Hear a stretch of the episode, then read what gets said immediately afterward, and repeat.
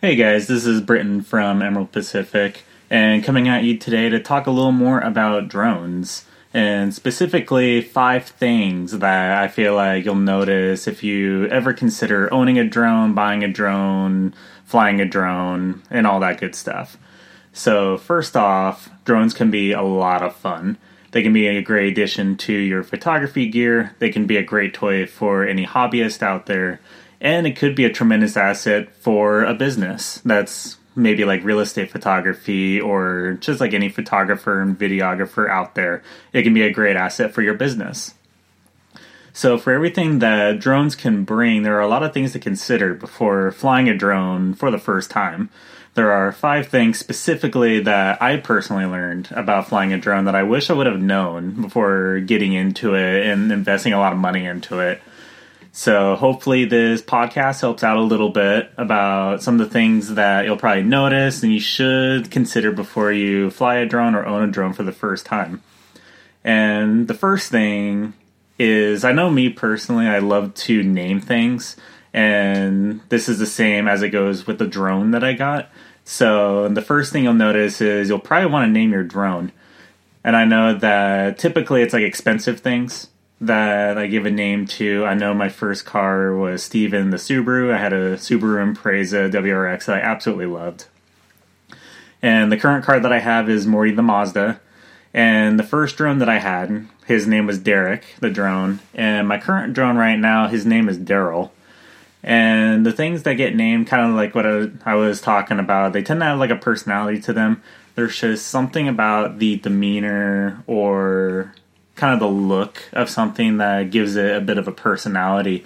I know it's like this with like the Subarus and Mazdas. Cars are notorious for having a personality. Even though a drone may or may not have a personality, I don't know, that's kind of up to you. I feel like my drone had a bit of a personality. And the reason why I named my current one Daryl, there's not really a good reason why I named it Daryl. I felt like it was a good name, and that was pretty much it. It can be fun to yell, you know, go Daryl, go when I'm flying the drones, going off and taking awesome photos, you know, whatever. There are some people that, for some reason, thought I named it Daryl after the character from The Walking Dead. And that's definitely not the case, even though um, Daryl Dixon from The Walking Dead is quite a badass. And I don't think anyone can fight that. So I guess, in a way, Daryl the drone is kind of a badass. He flies out, he takes awesome photos. So I guess they kind of tie in together. Not really. I just named it Daryl because I wanted to name it Daryl, and it was a fun name to yell out. So the second thing that you'll notice with flying drones is I can guarantee there'll be at least one time that you fly it out of range. And this was one of the first mistakes that I personally made when I started flying a drone the advertising at the time told me that I could fly the drone out like a mile or two and be perfectly fine.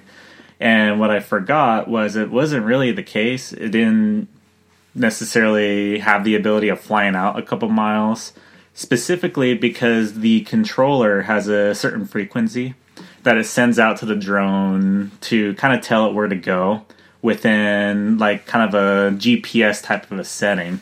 And you'll notice this with a lot of the drones that they'll have some kind of GPS built into them. I know it's like this with a lot of the DJI drones that they have the GPS built in. And it's amazing because it allows you to be able to fly the drone and have it kind of sit in one location without it drifting away and having it kind of fly away on you.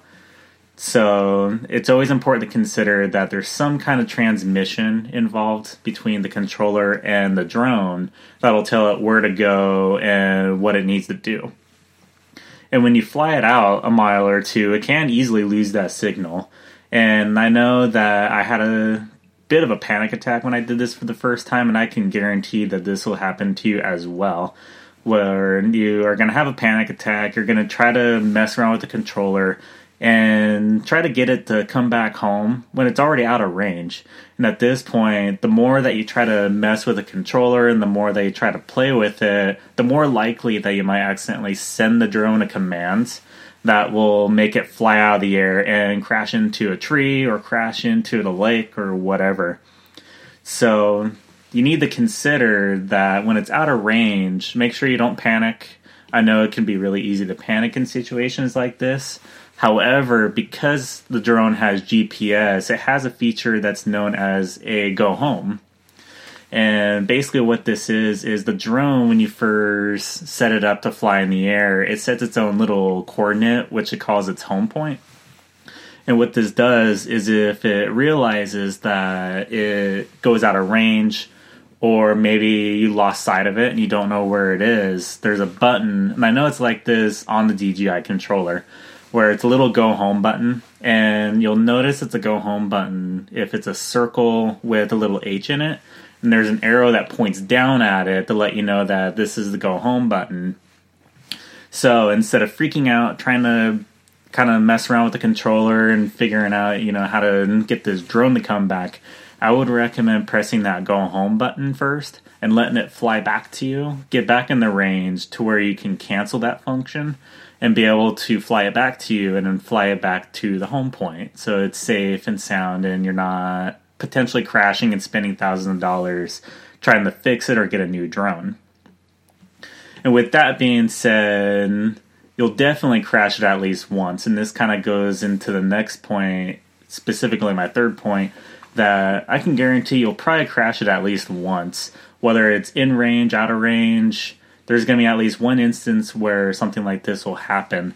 And a little earlier, I was talking about Derek, the drone, which was my first drone.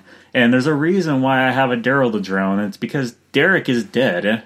I accidentally crashed it when I was first learning how to fly it, and luckily I was able to return it and swap it out for a new drone.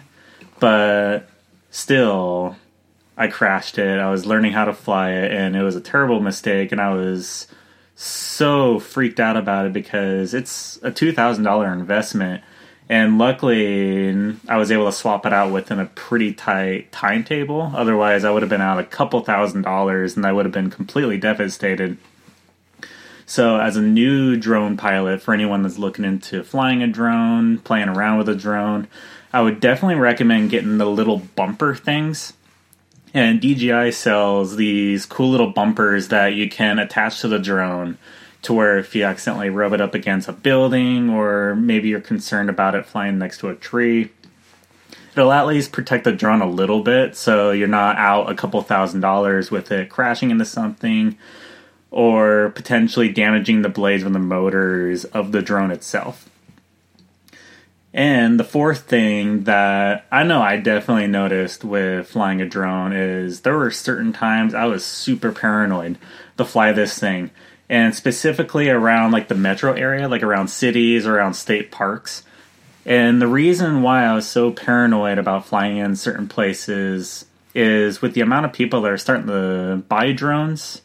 They're easily accessible. You can go to like Best Buy, you can go to the Apple Store, you can buy these drones anywhere, big and small. And there's a lot of local governments and a lot of state governments, and even on the national level, they're starting to implement laws and regulations to limit what you can and can't do with a drone. So you need to consider that there's a lot of reasons that these laws are becoming kind of a thing in the country and in the state is a lot of it has to do with privacy and security reasons and it's perfectly all right. It's perfectly plausible. It makes sense why there would be privacy and security reasons. You don't necessarily want to have a drone flying over you if you're like watching a football game. You don't want a drone to fly into like the airport if you're trying to leave and go on vacation. You don't want a drone to fly into the propeller or fly into the engine. And a lot of people are naturally concerned that they're going to get spied on, that their neighbors are going to buy these drones, they're going to start spying on you. And they're all perfectly good reasons for feeling paranoid about drones or paranoid even flying a drone. But there are good reasons for getting a drone as well. It should be about taking amazing photos, and specifically awesome photos of nature. So if you're at the beach, if you're up in the hills, you should be able to fly a drone and get some really cool pictures and then throw them up on Facebook and Instagram and be like, you know, check out these awesome photos that I got. And this actually kind of makes me think of a time where I did this exact thing with taking Daryl the drone and wanting to go up into like the hills and the mountains to take some awesome photos. And this was when I was in California at the beginning of 2016. Basically, what happened was I was in California. It was for an internship with Apple. And there was one weekend that it was a beautiful day. And being in the Bay Area, there's a lot of great places to go. So I wanted to take Daryl up into the hills and see if I could take some awesome photos. So I went up there. I thought it was a perfect place because there was no one around. I was just way out in the wilderness and threw Daryl up into the air and started flying him around. What I realized after a couple minutes was that a ranger quickly came up on my position. He parked right behind me, got out of his truck, and told me that I needed to take my drone out of the air. And I didn't realize at the time that I was actually accidentally flying in a natural wildlife preserve. So that was a little um, distressful. I felt a little paranoid about it because I didn't realize that I was flying in a natural wildlife preserve and I didn't know that it was illegal. I thought it was perfectly fine. I thought I was up in the hills. It was, you know, all great and dandy. But there were local laws that were in place and I wasn't aware of them. So basically, the moral of this story is definitely look up local laws, local reg- regulations, and make sure that where you're flying isn't interfering with like the metro area, with any laws that might be in place for flying in natural wildlife preserves, especially with like state and national parks. There can be a lot of regulation on what you can do with a drone in a national park or even in the state park. So you need to be aware of those laws before you decide to start flying your drone in those areas.